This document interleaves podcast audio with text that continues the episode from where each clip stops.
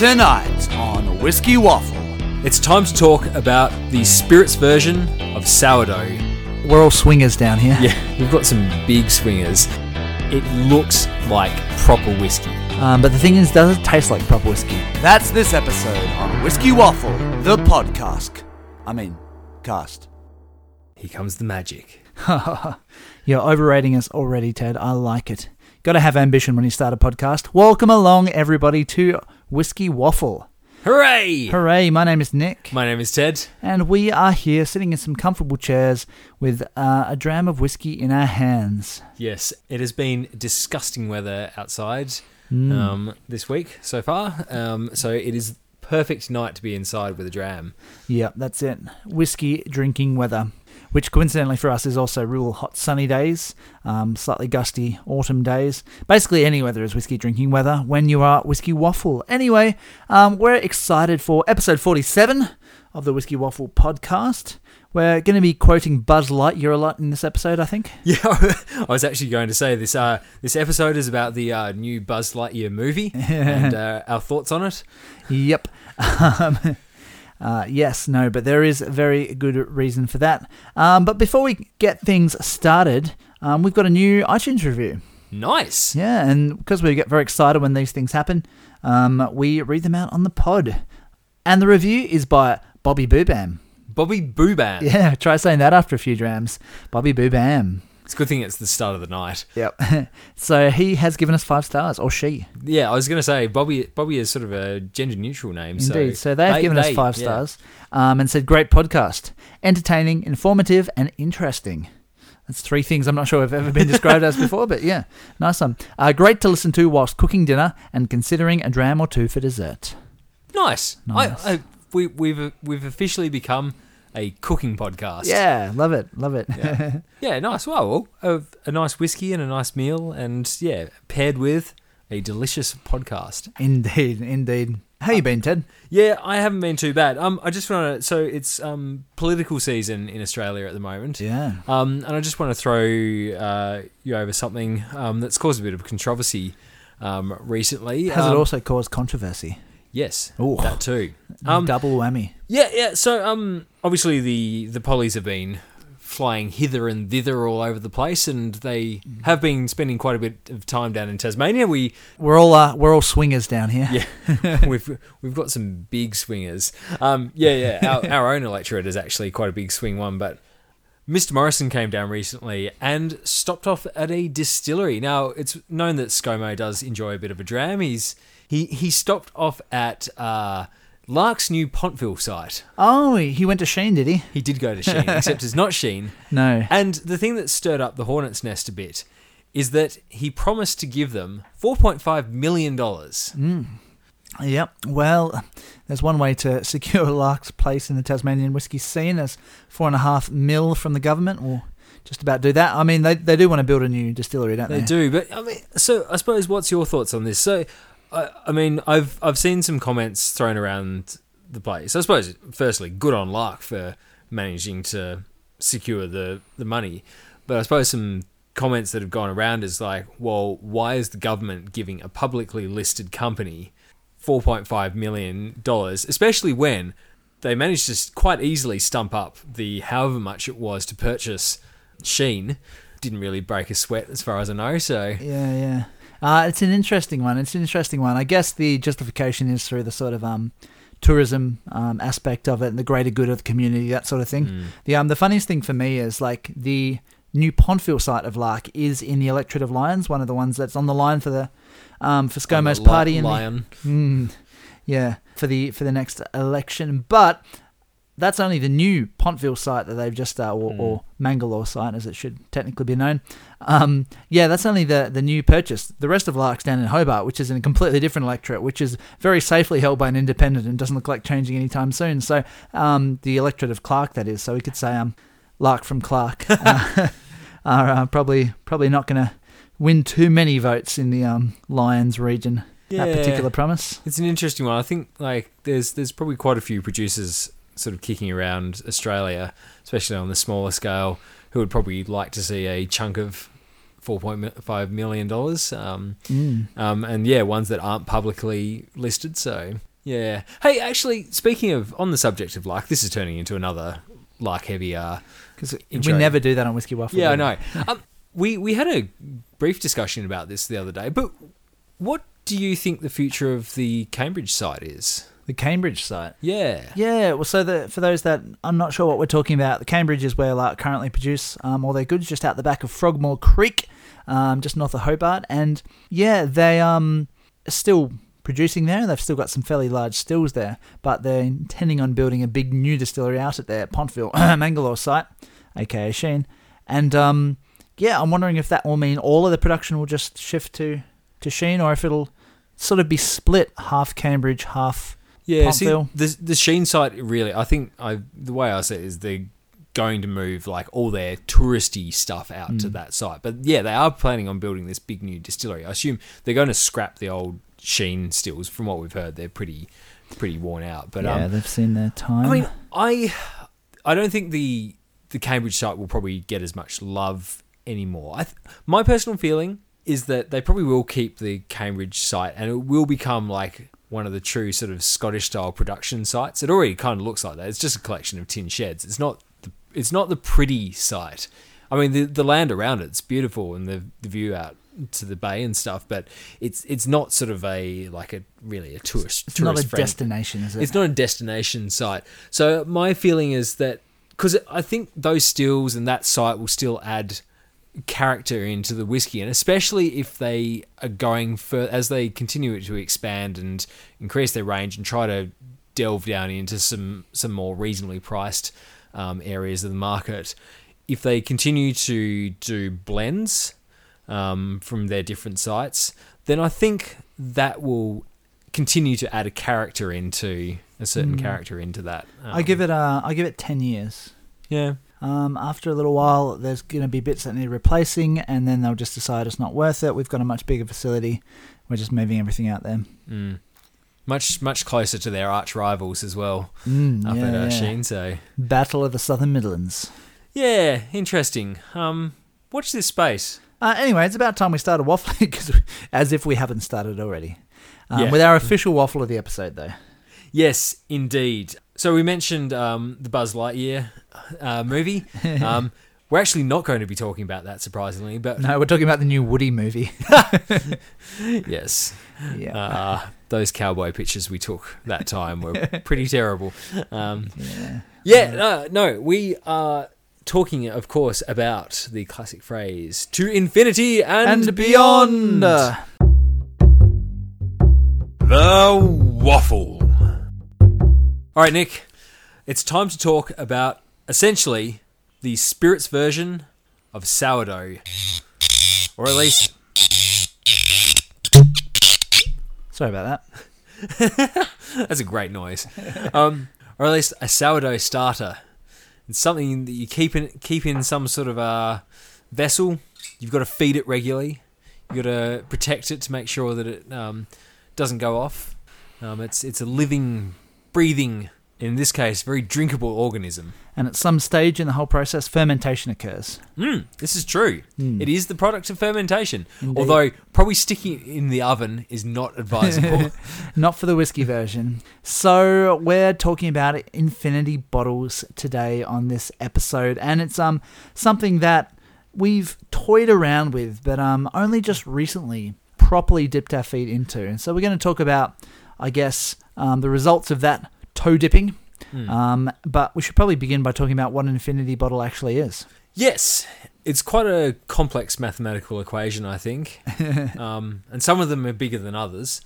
It's, it's it's quite a hard concept to like really wrap your mind around the whole thing of infinity and endless space. Oh no, wait, I'm talking about the wrong thing, aren't I? wrong infinity. Yes, it's the desire to have an infinity whiskey bottles in your collection.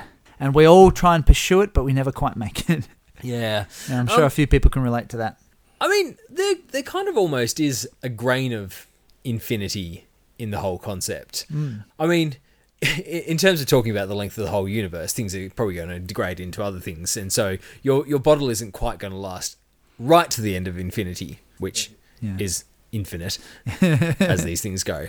But a an infinity bottle, it's where you preserve your whiskey collection for the future. Yes, and at the same time, make a really interesting blend. Yeah, I think that's the key here. Blend, blend, blend is essentially what we're doing. Yeah. And so there are different ways that people approach it, and we'll talk about that as the discussion goes on. But um, the in essence, it's you get a little bit of all the whiskies on your collection, you add them together in a bottle, and then uh, continue adding to that, and then continue drinking some of that, and then keep adding some more every time you get a new one. Um, so well, I suppose let's let's start off on the container. Yeah, well, you need a bottle. Yeah, should I use like an old milk container or something to do it? Would not be advisable. Okay. well, all right. Here, here's probably where people might be tempted to go if they're making an infinity bottle because they, they want it to look they want it to look pretty and nice. So people might be tempted to grab a decanter. Mm. But see, that's not necessarily the best idea. It will look pretty, Yeah. but the stopper on a decanter isn't as well sealed as a proper whiskey bottle. And so if you're keeping it in a decanter, you you're going to get some losses in volatiles and things and it's probably actually going to mean that over time your whiskey will get yeah, just a bit duller and less tasty. Yeah. No, so for most people, they pick one of their favourite empty or indeed nearly empty bottles um, to become their infinity bottle. And that's what both my colleague and I have done. Yeah, so I, I um I actually kicked off my very first Infinity bottle just the other week because I got to the end of my Ardbeg Perpetuum bottle, which has an infinity symbol on it, and I was like, well, this is too good an opportunity to waste. Mm, yeah, yeah, absolutely. It's already got the infinity there. Plus, it comes with a box with an infinity sign on it. Yep. Um, I've got an old um, Ailsa Bay or Elisa Bay, if you go um, by the spelling, um, bottle because it has the most impressively heavy lid. That's the one that I was squeaking annoyingly and Ted in the intro. I've, confession, people, I have three infinity bottles in front of me. Um, another one is it's actually just an old Woodford's Reserve bottle, but it's just an interesting shape, and I'll yeah talk about that one. And my new one, the one that we're going to discover for the first time, is a beautiful Starward bottle with all these constellations printed embossed on the outside. Um, no no text or anything. It's just these wonderful uh, bits and pieces of constellations and things in the true Starward way, which looks beautiful with a very dark spirit behind it. Yeah. Now, speaking of the chaos of the universe or the order of the universe, it's Mm. like, yeah, which which way do you go? Uh, we should probably next talk about what goes into a infinity and like how people do it because there's, there's probably two quite distinct methods here. One is the chaos theory. the basically, whatever you want theory. Yeah, which is what I did with my uh, peated perpetuum Well, not not really because you just did peated stuff in it. I mean, yeah, I suppose, but it, it, was still chaotic within the the sort of defined scope of peated whiskies. Because essentially, what I did was I just got all my peated whiskies off my shelf and just went right, a dram of that one, and a dram of that one, and a dram of that one, and a dram of that one, and just really beyond that, there wasn't really any sort of art to it. Yeah. It was just like slop that one in, smash that one in, like let's just get them all together. Yeah, well, the first two Infinity bottles I made, I guess, fit as chaos within that theory. So um, I've also done a peated Infinity bottle, um, which is in the old ex Woodfords, but in the Ailsa Bay is basically everything that's non peated Scottish, Australian, bourbon, Japanese, uh, blends. Um, it's all whiskey. That's the only stipulation. And I kept the smoky stuff out. But uh, apart from that, that's actually what we're drinking now. So Mm. maybe a good time to um to talk about it because I I'm really whiskey waffle is picking out random tasting notes from uh, bottles, but I find this really hard to define. It's a global mishmash. Mm, it is.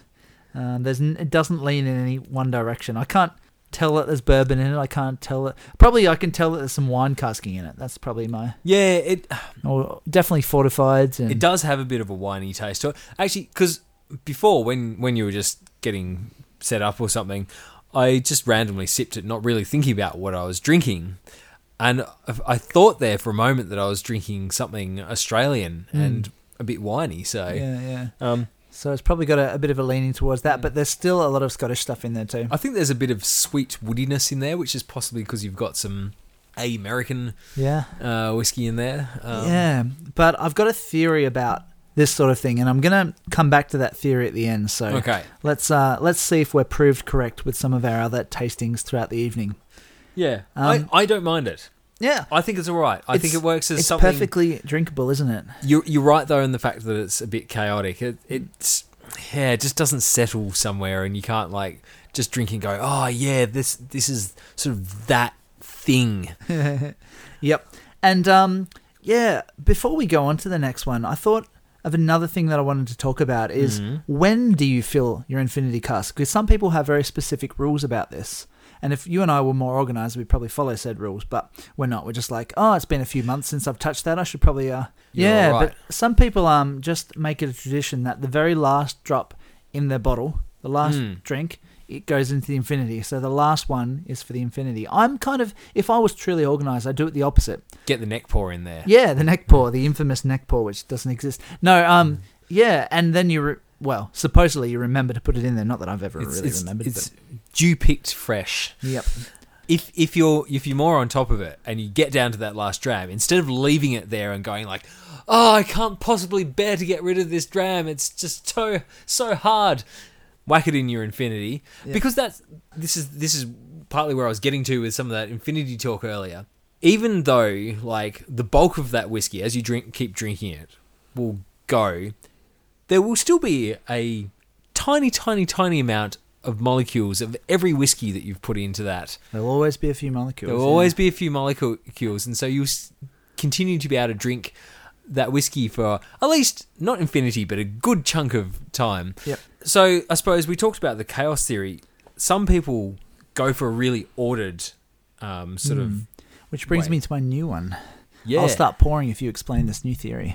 Okay, so instead of just chucking things in willy nilly, probably a more sort of interesting and logical and sensible and sort of scientific way of doing it is being quite anal about what goes in. Like, how much of each whiskey do you put in? Do you? I, I I've saw, saw a sort of a good way of being described. It's like what you need to do is get all the whiskies that you're potentially intending on putting in there. Pour out some drams of everything, and then start nosing and tasting them and getting tasting notes out of those whiskies that you're intending on putting in. Then you sort of think, okay, well, these are the different flavors I've got. I'm going to may, maybe I want my whiskey to sort of be this sort of characteristic. So, say I want it to be quite a sherried drop, or I'm looking for it to have sort of uh, softer um, woody notes, or I don't know, something like that. Then you kind of go, all right, out of my ingredients, what do I need to add in to get that particular character that I'm sort of aiming for? Basically, a blending experience. A blending experience. Yeah, yeah, which is a fun thing to do, and there's no reason that people couldn't make blends of their own at home by pulling out a few of their favorite bottles and getting, you know, a few mils of this, a few mils of that, um, and creating their own blends. Hmm. Um, especially if you get a few malts with similar characters to each other that are going to complement and potentially add to it, which is also going to come into my theory, which we're going to get to later. Yeah, so you, you're probably being more subtle with this than just going like 25 mils of this one, 25 mils of this one. Sometimes you might actually think, right, to achieve this sort of particular profile that I've got in my head that I'm trying to aim for, I'm going to actually need a bit more of this, a bit less of this. Yeah, so shall I reveal what's in this bottle then? Please do. Yep. So this one here is not quite as thought through as Ted was going into, but it is whiskies from a similar region, and it's it's not the most similar region. It's just a bunch of whiskies from Australia. Um, so it's an Australian Infinity. So among this, there's a, a few different Shenes. Um, there's quite a few Starwards um, in here. There's some Lonnie. There is some Morris, some Spirit Thief, uh, a bunch of different larks, some Adams, Old Kempton, Overeem, a bit of uh, Fleur, just a little bit Okay, yep. um, some Corowa remnant, and then a bunch of Tibbs. Yep. And a handful of Heartwoods.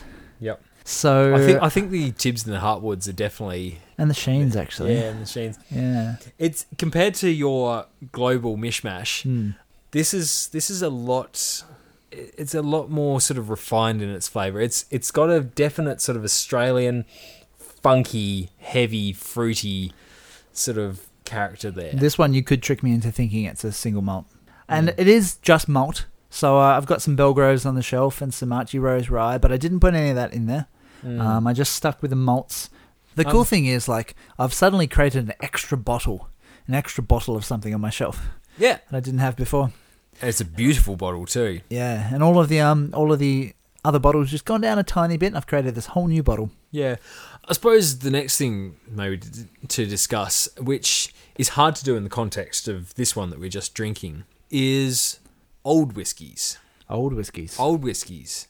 Like if you've got a something quite old, maybe even rare on your shelf, should you add it in? Mm. Is it worth it? Is it worth it? Mm. Well, it get, it does partly come back to that thing of like with your infinity bottle, you're preserving those molecules. like if you tip if you tip a bit of your alligator in there, But you're going to be drinking alligator for a long time to come. But if you absolutely love it though, and you Mm. you know you just want to drink it as it is, then well, you're not going to probably notice the influence of 20 mils in a 700 ml bottle. Um, shall we get a couple more glasses and try these peated ones? Let's do that. Okay, so we've got two more Glencairns, um, both peated. Yeah, and so this is a good time to bring up the uh, subject of should you put peat in your uh, in your infinity? Yeah, but this is the thing: should you put peat in with the non-peated? Both Ted and I have decided to separate our peated whiskies infinities. So what is in yours, Ted? So I've got four different Ardbegs. Yep. I've got a Laphroaig. There's a couple of Lagavulins. There's Bowmore, Kilchoman, uh, Chieftains. Uh, oh, sorry, that's a Chieftains um, independent Caol Ila. Um, some Bruichladdich and some Octomores. Ah, yes. couple couple of Octomores in there. Three, no, four different Bunnahabhains. Some Highland Park, some Talisker, uh, some anCnoc. So move, moving out from the islands onto the mainland. Um, some anCnoc, some uh, Inchmoan, a couple of Glenfidds, some Ballechin, uh, Allt-a-Bhainne, some Ben Nevis, Peat Monster, which is a blend, as is the uh, Six Isles Voyager that we talked about last episode, and just a little special kicker on the end. Mm. So that's that's all Scottish, Yep. apart from a very small amount of my last, very probably oxidized remaining bit of uh, Yoichi 15. Alright. Is there any Australian Peter ones in there? No, Didn't so- stick your serious whiskey from Heartwood in there? yeah, and see, this is like this is where I'm grappling with myself of like, do I add some uh, some Australian stuff in there or not? Well, I thought you said it was truly chaotic, Ted. Sounds quite controlled to me. Mm. Um, interesting. I'm getting two different noses. Like they're both definitely peated. Mine has got a lot more sort of um, wood smoke, um, whereas I'm getting a lot more sort of coastal Mm. peaty, reeky thing from yours. Which could be like there's a good chunk of um, Bunnahabhain in there, which could be there's a good chunk of Ardbeg and there's uh, a good chunk of Octomore and Laphroaig, too. Lagavulin. Whereas mine's got a lot of uh, sort of um, mainland sort of um, peats as well. Definitely on the palate, mine has a good chunk of um, peaty reek. Yeah. Whereas mine's got a real sort of ashy, still quite dirty. Yeah, you're right. It does. Mm. So I I put a little post up to um our Patreon and just got some comments. But um Mike, Mike, one of our um Patreon uh, followers, did comment.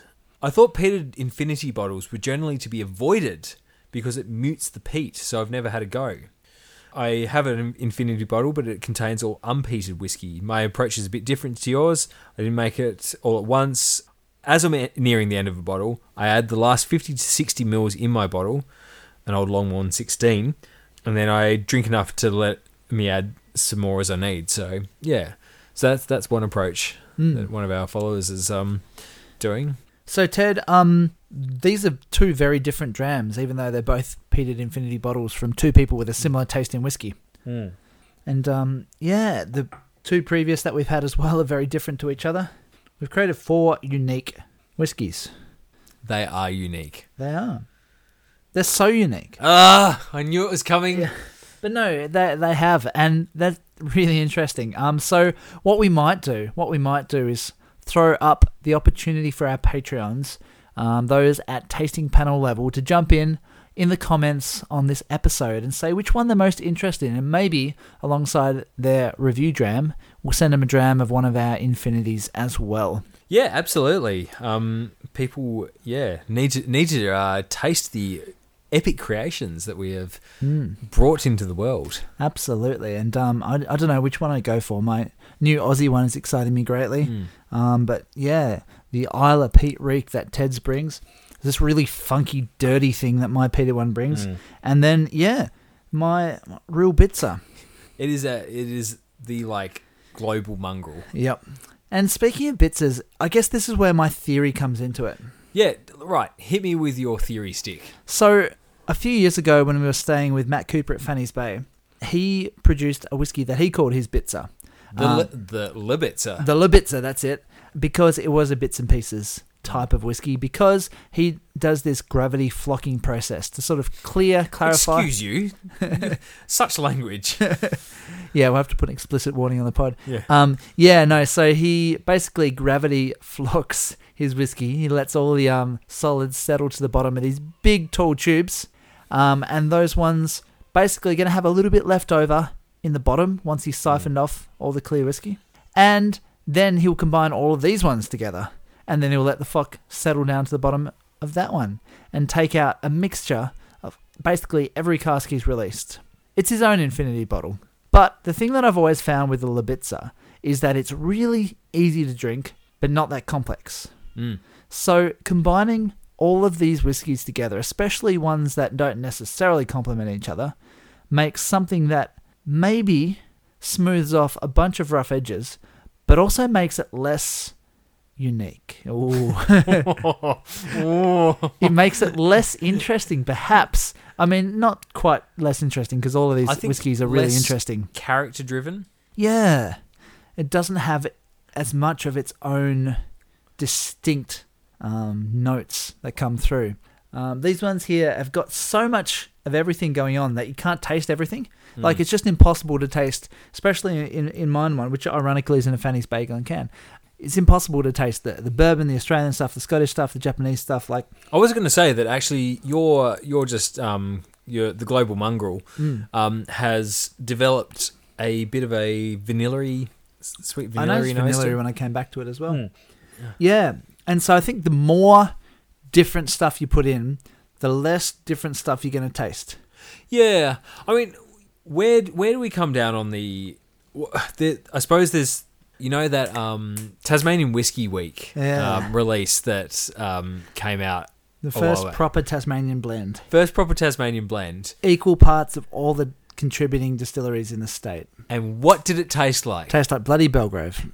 Certainly tasted like bloody Belgrove because that that just has such a distinct that rye plus Belgrove spirit. But yeah, is it going to bugger up your um infinity by Well, putting in like You will note that I did not add Belgrove to my No, Australian one, I but did- you will you probably didn't note that there was another big omission, which might come in later, but I wanted to try it without first. Did you notice one distillery that I missed off? I'm basically a traitor. No Hellyers Road? No Hellyers Road. Yeah, that that is a good point. Mm. It's the only one that I didn't put in of my Australian single malt collection. But um, yeah, maybe I, what I know, what I really want to do is just make a Hellyers Road Infinity because I've got so many bottles of Hellyers. I mean, yeah, stick 'em for all in. sure. Do Yeah, it. yeah. I've I've got so many as well. Maybe we should make a joint Hellyers Road Yeah. project. Yeah, interesting stuff. All right, then, Patreons, leave us a comment on the episode. Tell us which one you're interested in. Uh, people at home, tell us have you made an infinity bottle? What are your rules? Yeah, that's it. Please let us know. We'd be really fascinated to hear. I mean, we've already heard from Mike. He's got his own method. He's he takes a much more scientific approach. But yeah, some of the some of you other um, folks out there must be um, doing a bit of home blending. So let us know. Ma- send us an infinite carrier pigeon. make make us an infinite carrier pigeon. Take take all the carrier pigeons and take little bits of each and sew them together into one giant infinite carrier pigeon. Franken pigeon. Franken pigeon. yeah, nice. Oh, well, interesting topic. to infinity and, And beyond. beyond. uh, It'd be like uh, trying to cut your hair in the mirror and just be really awkward and difficult, and you'd be like, "Oh, come on, I need to just cut this bit." But snip! Oh no, it's the wrong thing. and that's how I got circumcised. The whiskey. Nicholas, yes. fact me up. Gonna do that later, Ted, once the microphone's in. Oh, fact! Fact you up. All right, no. Well, uh, let's talk about what our whiskey review of the episode is, and it is an Ardbeg. Ardbeg. Yes, um, one of our favourite distilleries, but it's not a 10 year old. It's not an Uigeadail. Okay, so is it, it's a Corryvreckan then? No, this one here is one of the committee releases. Ah, committee release. Yeah, and Excellent. they do they do lots of committee releases, and most of them sell out within seconds. But I was actually able to find this one for retail sale. Retail sale. Yeah, Hmm. so it's not so much one of their rarest, most fancy, expensive, stupid, like maybe only a few thousand bottles available. This one is an experiment. Hmm. Interesting. It is got a big fat number eight on the front. A big fat number eight. It is Yeah. a big fat number eight. Yeah, the thing it's is, a red. If it's a fat and red number eight. You've got your Ardbeg Infinity, but if I turn on the side, mine's an Infinity as well. Yeah, it looks like a bum. yeah. Ah, Um, but see, if I if I turn my box on its side, it looks like an eight. Yeah, So exactly. We've got we've essentially got the the same whiskey. Yep. Um, so this is one that is called simply for discussion, and uh, a few people might have tried this one recently. It came out from Mm. Ardbeg um, earlier in the year for discussion, and it is basically uh, Dr. Bill described it as an alternate reality. What if sort of whiskey? What if a whiskey was released at this age point? They've released the ten-year-old, obviously. They've also released the five-year-old Hmm. the wee beastie. This is somewhere in between. But Dr. Bill also said another thing. What if Ardbeg was released entirely in ex sherry barrels? Ah. And obviously. Uigeadail has a bit of ex sherry. Hmm. Um, but yeah, this apparently, and I, I'm looking at the color right now, and I doesn't- don't believe it it because doesn't it's quite doesn't look overly it's ex not sherry. quite pale straw, but it's not much darker than that. Maybe maybe he's just just saying what if. Maybe that's not Yeah. actually specific. Yeah, there's actually no sherry in this. It's just like, what if it was? Um, so Dr. so Bill can say like, whatever he wants, but for, for discussion, what what if a sherry was released at this age? Well, my my sort of cynical feeling about that is that they're testing the waters and seeing what sticks at a uh, younger age point. So we've had we've had the wee beastie five. Hmm. You've got this one at an eight. yeah. Um, they're going like, how low can we go before people are like, a sort of yeah, they, they go, this is acceptable for this price, and we're happy with this, and then we then they can up the price of the ten. I don't um I don't disagree with you, but the funny thing is like um, the cynical part of you says this, but I mean they've literally put the words "for discussion" as the title of the whiskey, Yeah. so they're not exactly trying to hide that fact. But um, yeah, Ardbeg fans because it's committee release, they'll they'll snap it up, and um, we are Ardbeg fans, and I found this one available um on on retail and Nick's. I will say Um, it's a beautiful bottle. I love yeah. the bottle. Well, we talked about bottle uh, labels and shapes Yeah. last week, and we, we, we talked about Ardbeg being, you know, branding spot on, but we do like the cream label on the green bottle. Yeah, cream and green. It's a good combo with that red eight. Mm, It looks like proper whiskey. yeah. Um, but the thing is, does it taste like proper whiskey? So it's about time we talked about, well, what does it smell like? I mean, it smells like proper whiskey. I I think it's got a really vibrant, crisp, fresh, sort of coastal driven nose. It's Mm. it, it's not it's not the most sort of heavy peaty nose. It, it's it's very f- much more a fresh, lively nose. It's burnt lemon, but really burnt. Dope lemon. No, uh, there is peat there. There's peat aplenty. Mm. Don't worry, Ardbeg fans, if you if you don't think there's enough peat there, there is definitely going to be some peat to be found with this one. It's got a really nice sort of salty seasidiness to it though. Mm. It's like sitting outside in front of a fish and chip shop. Do you get any red fruit from it? Do you get any dark fruit? Um, maybe a bit. I'm more sort of apricots and, and like I said, a bit of lemon. Yeah. There might be a bit of currant, like red currant to it or something, but Mm. It's not. It's not plums. It's not prunes. It's not. mm, but see Like currant. underneath there, there is a bit of like alcoholy plum. Okay, right. I, I know you said just just said no plums. But Yeah. Underneath, It's all right. We're allowed to disagree, Ted. yeah, underneath, if you go really hard down beyond those nice sort of like, it's like sort of seeing the underbelly of the city or the back room in a restaurant or something like that. Like you, you sort of um, you go and it's like this really beautiful place, and then you go like around around the sort of the back behind the scenes, and underneath that, there's something just a bit sort of yeah unfinished, and Mm. Well, it is only eight years old. yeah, Well, let's see what the palate brings. chocolate. And salt. like ninety nine percent dark chocolate. Mm. I that palate is actually quite good. I like the It's a it's, it's a, a, really ashy. it's a slap of seawater in the face. Yeah, it's not that sort of peat reek that I was Mm. often associating with Ardbeg. It's a really burnt, burnt, burnt meat. So you've had to scrape it off the frying pan. Man, that is that is very crisp. Yeah, Um, yeah. Um, it's basically how my wife likes her bacon. I think there's a bit of almond in there, a bit of orange, bit of bit of orange, definitely a bit of orange. It's um like uh, um not Grand Marnier. What's the other one? Um, Cointreau. Cointreau. Can I make the same Grand Mariner joke again? Yes, you can. you can make as many Grand Mariner jokes as you like. Mm. A bit of ch- um, You have to chew on this whiskey. you know, you know what is there? It's um, it's uh, chocolate liqueurs. Mm. It's got like a, a chocolatey, then this like sharp, alcoholy kind of. I think, I think that it's not sharp in a bad way like those chocolate liqueurs we had that time were. the sharpness comes from the salt in there. Yeah. I just get like a really intense mousse.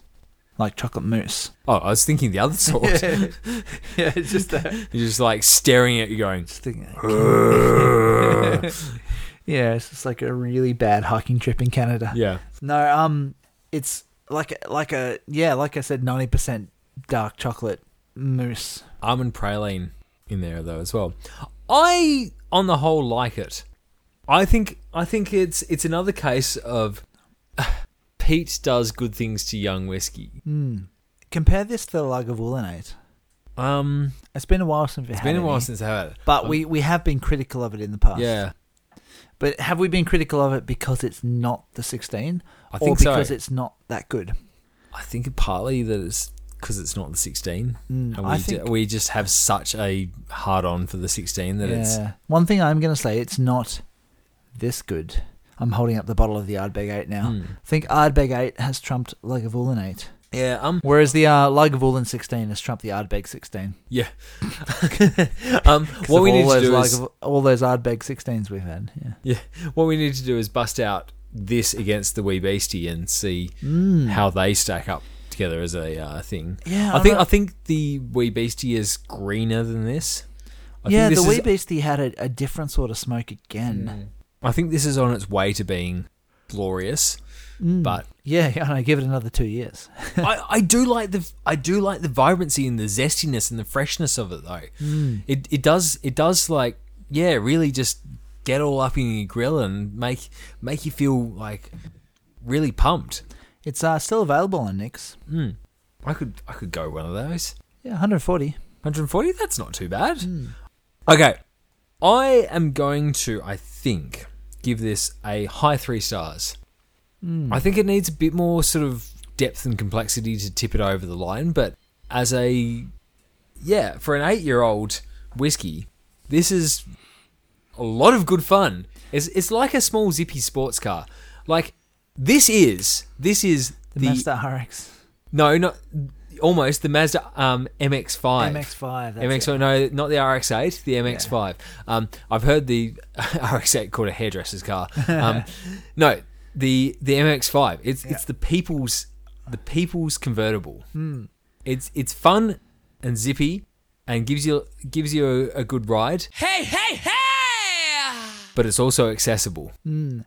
Well, it reminds me of my um, Alfa Romeo Spiders, so Mm, four stars for me. four stars. Yeah, I, it's mainly because it's Ardbeg. Yeah, do I? I kind of wanted to give it a four, but That's all right. We've we've we've got to strike some balance between. Yeah, the look, I'm. I'm still going to give it its high three. I think it needs just a bit more, a bit more finishing to it to Mm. just really drive it up. But yeah, high three, four star. It's good fun. yeah. Whack the top down, take it on, out on a summer's day, have a blast. Stick your nose in the exhaust pipe. and, uh, sniff away. Stick your nose in. I was thinking of something else. There's a lot of noise in the line. Oh, it's because you're squeezing a thing. Waffle, waffle, waffling with G'day everyone, we are on the beautiful Derwent River today uh, with Robbie Gilligan at Derwent Distillery. Thanks for having us along, mate. Mate, thanks for coming along. Appreciate it. Yeah, we've known you, Robbie, from uh, for a number of years. We've seen you at various different Tasmanian distillery sites, but you finally got your own going. So, uh, yeah, what what inspired you to start your own distillery? Oh, like it's something that ever since I realised there was a, a distilling scene in Tassie years ago, there was always a dream that um, I would one day open my own distillery. Um, but my main aim was to learn as much as I could, figure out what makes Tasmanian spirit Tasmanian, what makes it so good, and then literally just you know get the courage and pluck up the confidence and somehow find the money and Yeah. go on my own. You know. Yeah, well, it's, it's interesting that you're sort of keen to learn about um, Tassie whiskey. Like, so we, we've got some Scottish friends who are a bit sort of uh, down on the whole Tassie thing, but think yeah, uh, barley-based whiskey-flavoured spirit cordial drink was one comment. Yeah. yeah. but yeah, just just um, people might be able to hear from your accent that you're from yeah, obviously very local Australian, so broad broad Aussie accent. So yeah, what's what's your background in? I was very well known in the consumer circles of whisky back in Scotland. Yeah. Uh, but to be honest, I'd never even been in a distillery. Um, never even been in a brewery either. So I was uh, once I really got into the whisky side of things, it was my mum and my stepdad actually, of all people.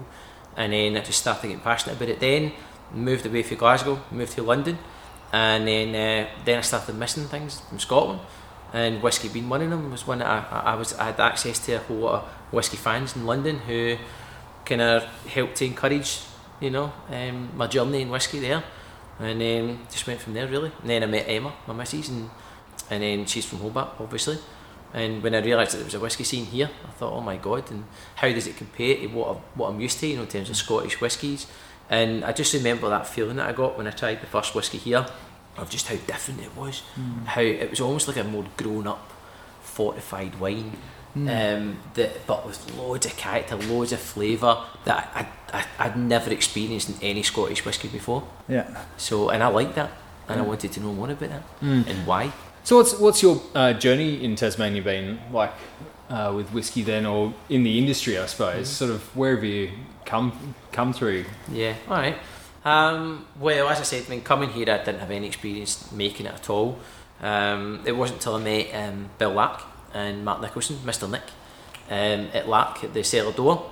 Fortunately, they were there when I tried the first whiskey, and they were able to talk me through it and how they'd made it, and you know why it was tasting like it did, and all the rest of it. And uh, so for me, it was very much listening to those two guys and really going, oh wow, that's amazing, you know. And to have that as my first experience of really understanding how whiskey was made, you know, for me it was just natural that um, I, I, I got more involved in what was happening here in Tassie.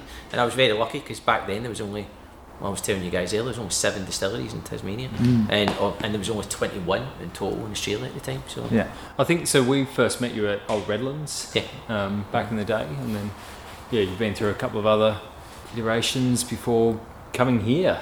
Yeah, yeah. So when I start, I started at Lark. Um, I think the accent got me the job, to be honest. You know what I mean? Oh, you don't know much about whiskey? That's fine. You sound like you do, so Yeah. take you on, mate. No probs. And then it was just like fake it till you make it. You know, that's what I was always told. And um, but like I was like a sponge at Lark, and then I was able to get involved with uh, Overeem as well, which was one of my other favourite whiskies. Not being biased, I just generally was. I'm really thinking it was it was benchmark. It was stunning. Um, and then yeah, worked with a lot of good people um, back then. You know, a lot of people who've gone on to become part of other distilleries or even open up their own distilleries. And then, as you said, went to Redlands. And the opportunity came up. Actually, what happened was at the end of 2014. This would have been. I was at the stage where Em and I were both thinking, right, we can do this. Let's set up our own distillery. Let's go for it. And Bill, God bless him, he was helping us out and all the rest of it, which is great. And then the opportunity came up to for, for Redlands. Um, they, they needed somebody who could come in and help run the business and you know uh, back up Dean with the spirit making process as well. So we had a think about it and we realised that it was a good opportunity for Emma to get the experience that she wanted um, in the industry as well, and it would give me more experience and a better hand on how another distilleries run. So we took it. Um, initially, it was going to be six months, and it was great timing actually because it was it, it was a distillery that had like so much potential, being that it was paddock to bottle, hmm. single malt, blah blah blah. But then within the first say six months that we were there, we'd achieved so much. Not just us, but as a you know the three of us, hmm. that we'd launched the whiskey, we'd hosted what was Australia's biggest whiskey event for uh, World Whisky Day. And then yeah, we just we, we, we realised that six months wasn't going to be enough. This that we had a lot more to give, Yep. and a lot more to learn. You know, hmm. So um, we stuck with it. Dean, Emma, myself, Red Team Red, Redlands, Robbie, Emma, Dean, Yep. and uh, yeah, we just did that, and to the point where it was like right, we still want to do our own thing, but it was just finding that opportunity and pulling ourselves away from where we were at to then finally Yeah. get stuck into it, and it just turned out that COVID actually was the the catalyst that really made it happen for us. Yeah. really. Yeah. No, nice. So we're currently standing in the distillery shed, but none of the stills are actually hooked up or operating yet. But it's only a matter of time, and yet we're still drinking Derwent Distillery product. Um, how has that come about? Seeing as we're not set up here? magic. Yeah. Magic. I'd like to learn some of that magic. Um, yeah, so the stills are up, as you say, and they're plumbed in. You just have to get them wired up. Um, yeah, so the whiskey we're drinking just now is uh, all made by myself. Made by myself. I was just in a fortunate position where I was able to lease the equipment at the uh, previous distillery that I used to work for at um, Kempton. Um, so I was telling you guys earlier, we were doing um, full production runs at the time, but there was a gap in production every second week. So that's when I was able to then get into the distillery in my own time and start building up a profile that suited what I wanted to make, really. Yeah. And just experimenting, really. That's what I was doing. I was experimenting with different cut points, um, to an extent, different mash kind of grain, mash bill, sorry. Yeah. And then uh, playing about with different barrel types and really loo- looking at things that other people weren't using at the time or scared to use.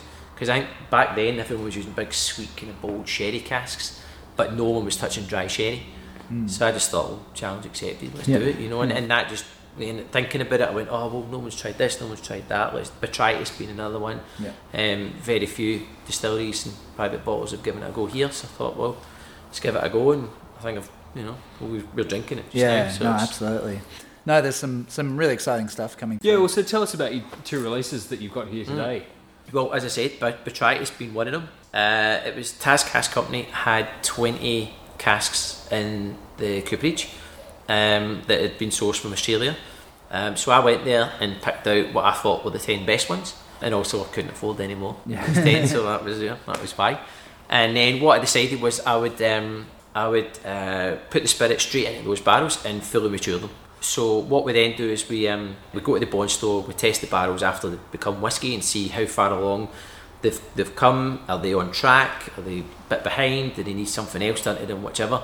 And then by the time we checked these barrels, we thought, well, they're done, but there's just something else that needs to get done to them in order to bring out a sweetness that you would expect. So we did that, played a bit with different finishing casks, and uh, we did that. In fact, that was the cask that nearly killed me. Um, So what's what's the story there? Right, so um, I went to another well-known Tassie distillery who sold me a 220 litre um, barrel and strapped it into the back of my ute and drove along back to the distillery at Kempton and fell asleep at the wheel and crashed the car, wrote it off. Even my whiskey plates, I had WHI 5KYs, my whiskey plates, um, had been mangled beyond wow. all recognition. Um, but I walked out of it unscathed and so did the barrel. Well, it had a dent in it yeah. um, and right. a bit of the paint in the car, but that was it. bit more wood contact there. Yeah, yeah, yeah. well, I was going to call it Marlin Spirit. I didn't tell you this before, but it was um, uh, it was a Ford Falcon Marlin. And I thought, oh, Marlin Spirit, you know, and I thought, nah, too much. That's a story in itself. Yeah, yeah, That'll do. yeah. But no, you're a lucky man and um, created a decent Oh, whiskey out of it. So. And then the other whiskey that we've, we- we've had there is the stout cask. Um, so that was uh, it was well, it was literally taking um, some old Oloroso casks that I got from through Seppeltsfield. Um, took one of the oldest ones from that and finished it in some stout casks, uh, which happened to be my old whiskey barrels from previous releases that I then gave to Spotted Dog Brewers to make a stout in and decanted that, released it on Taz Whiskey Week, and um, along with the whiskey. So that was pretty cool. Yeah, and that one's drinking fantastically Oh, as well. And um, yeah, if, if someone was wanting to buy some Derwent distillery products, um, they able to grab some on the website, or are these Yeah, all yeah. sold out now? We, Website's a good, probably a good, good shout for anyone, especially if you're not in Tasmania. Um, we deliver anywhere in Australia, so it's straight on, you know, derwentdistillery.com.au. But we do, my main sales come through markets, face to face. So I do a lot of Hobart markets, and I do the occasional um, Launceston one as well. Yeah. I try to get about. and- yeah. yeah, so there you Yeah. go. Nice. Um, I'd just like to compliment you on your uh, beanie as well. Oh, thanks, mate. Pretty, Yeah. pretty good beanie. Uh, Derwent Distillery beanie uh, going on there, rocking the colours. Nice blue and white and orange. Thanks good. very Yeah, much. yeah. Yeah, I no, feel- well chuffed. Like a foot, footy hat, you know. Yeah, Yeah. no, pro- proper football beanie. I feel like yeah, we could be on the sidelines cheering as you distill. And why not? Um, yeah. I like that. Yeah, so where where to from here then? So your your stills are sort of sitting here, ready to go, almost almost plumbed in. So, Itching um, to go. Yeah. Yeah, what, what's your timeline over the next sort of year or so? Realistically, I could have. So I've got two stills right in front of me. There's a 625 litre still and a 60 litre still. The 60 litre still theoretically could be wired up this week. Um, I just don't have three phase power hooked up to my um, stills yet. Um, there's been a whole lot of processes involved in trying to get that happening. We've gone through them all. Theoretically, we have it in the pole. I just need to hook it up from the pole to my wiring. Uh, but I've been told that should take another couple of weeks. Um, and then the, the, the, the little still should be running by then. And then I'll just work on the wiring of the whole distillery in the meantime. And uh, once that's all done and in place, then I can start running the big still. Yeah. No, looking forward to that as well. Next time we come, maybe we'll come when there's a yeah actual run going, and we can uh, watch you in action, Anytime you want, mate. wearing wearing our footy beanies. Yeah. Um, the that that uh, um, try uh, try van or whatever it is. Uh, Well, yeah. feels like we've been waffling for infinity. Ah, buddy, I hope so. Mm. I would, I would love to waffle for infinity with you. What's the opposite of purgatory? Heaven? Waffling with you for infinity. Yeah. Um. no. Ah, yes, true. Hmm. I'm um I'm pretty excited about infinity bottles now. I've got to say. Yeah. Look, I th- I think you make a good point that they do sort of flatten out Hmm. whiskey a bit. But on the other hand, it does preserve a lot of stuff that you've got, and it's we we had four very tasty um, drams there. Now, as you mentioned before, um, for our Patreon followers, if you want to let us know which infinity bottle floats your boat, then Yeah. Just to recap, we've got um what did you call my um Yeah, the- initial one? the global mongrel. Global mongrel. I like it. Um, it got a lot more vanilla as the night went on. I Hmm. noticed, like not vanilla in a boring way, vanilla in a like a really vanilla sort of way. and then the second one of yours was a uh, Australian. Yeah, Australian heavy Mm. sort of mixture there. Then- um, still opening up. We had another one of yours, which was uh, a peated one, Dirty Peter one. dirty Peter one, Yeah. and then finally there was mine, which Mm. was much more sort of that coastal reek kind yeah, of, uh, but it's slightly cleaner. cleaner and reekier. Yeah. Um, no, they were pretty interesting. So if you if you shoot us a comment, um, we will send it to you. Probably not this month though, because um, Ted's already on it. He's already sent you out another uh, whiskey. So um, for the following month, Yes. Have I sent them out of whiskey? by the time they listen to this, you will have. yes. Yeah, I'd love a. I'd love a. The, the problem is like we do what we call um. Well, I say we do. We did once upon a time in our early days. We did what we called wank nights. Ah, yes. Wank Nights, uh, Whiskey Appreciation and Nosing Collective. Yeah, and basically we just got a bunch of friends together and bring bottles, and we would share them and we talk about them, and yeah, by the end of the night we'd probably had too many, but that's okay. We haven't got much of a chance to do them recently. What what? How good a wank night would it be if we all brought an infinity bottle and we Yeah. share them with people? That'd be interesting. So yeah, what? It's, need- it's it's time we had another wank, dude. Yeah, I know. Let's let's all get together for a wank. Yeah, no, I, Just to recap, that is Whiskey Appreciation and Nosing Collective. It, it would be yeah it would be enjoyable um satisfying. No I'm, it would be um just interesting to try what different people were able to add up. Like if T Trad was there it'd just be it just tastes like bourbon wouldn't it? Yeah, I mean, like you could add all the bourbon together, and you've got bourbon. bourbon yeah Ah, Yeah, T-Shard. we the- lo- we love you. that's Don't don't come and destroy our houses. yeah that's the ultimate um sort of flattening off the edges Whereas it see someone like like Cleon will be super scientific about it, but it would primarily Still consist like of Campbeltown yeah yeah Campbeltown and Bunnahabhain. yeah So yep and that's just through weight of numbers yeah, Yep. Yep. Yeah, but everyone's going to have something different, and that's the exciting Mm. thing. And I, I almost like to think they're an expression of our personality. yeah. I mean, mine totally is. It was just a chaotic blend of all but random bits and pieces. without without really any thought to it. Ted, Ted, Ted. You've only done the Peter one. This is true. It's time for you to create Franken Pigeon. yes, ah, yes. Hope, hope I'm. I've actually made some inquiries, and I'm hoping that Franken Pigeon will come to life uh, in the near future. So keep keep an eye out for Franken Pigeon. Indeed, indeed. All right then. Well, I think it's time to knock off, Ted. Yeah, sadly it is. It's it's the last dregs in my glass. Yeah. I'm about to. Here we go. You are you watching? I'm watching. Ted's out of whiskey. No, He can't comp- he can't talk anymore. Ah, He's I'm gonna go down. to bed so I can go to work tomorrow. Oh God! But at least this night has made me feel good Hmm. for a, a, an actual chunk of time, seeing as we waffle on so long. True. Mm, right, nice one. Well, farewell, fellow wafflers. Thank you for being on board this crazy journey that my colleague and I uh, take you on. Like, it's, it's good times. Oh, waffler, my waffler. Yeah, thanks for being here. We appreciate it. Yeah, thanks guys. Thanks for listening. Um, we love you all, as we you do. know. We do. Yeah. On that stellar note, it's time to close proceedings. Keep on waffling And to infinity and beyond. and beyond, and Good also night. within the realms of, of beyond. Good night. Good night.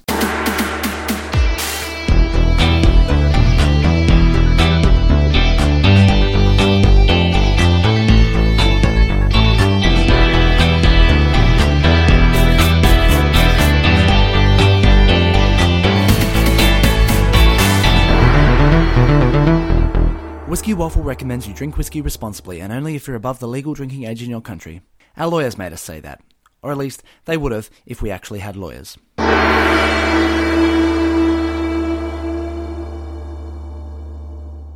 Stick your nose in. I was thinking of something else.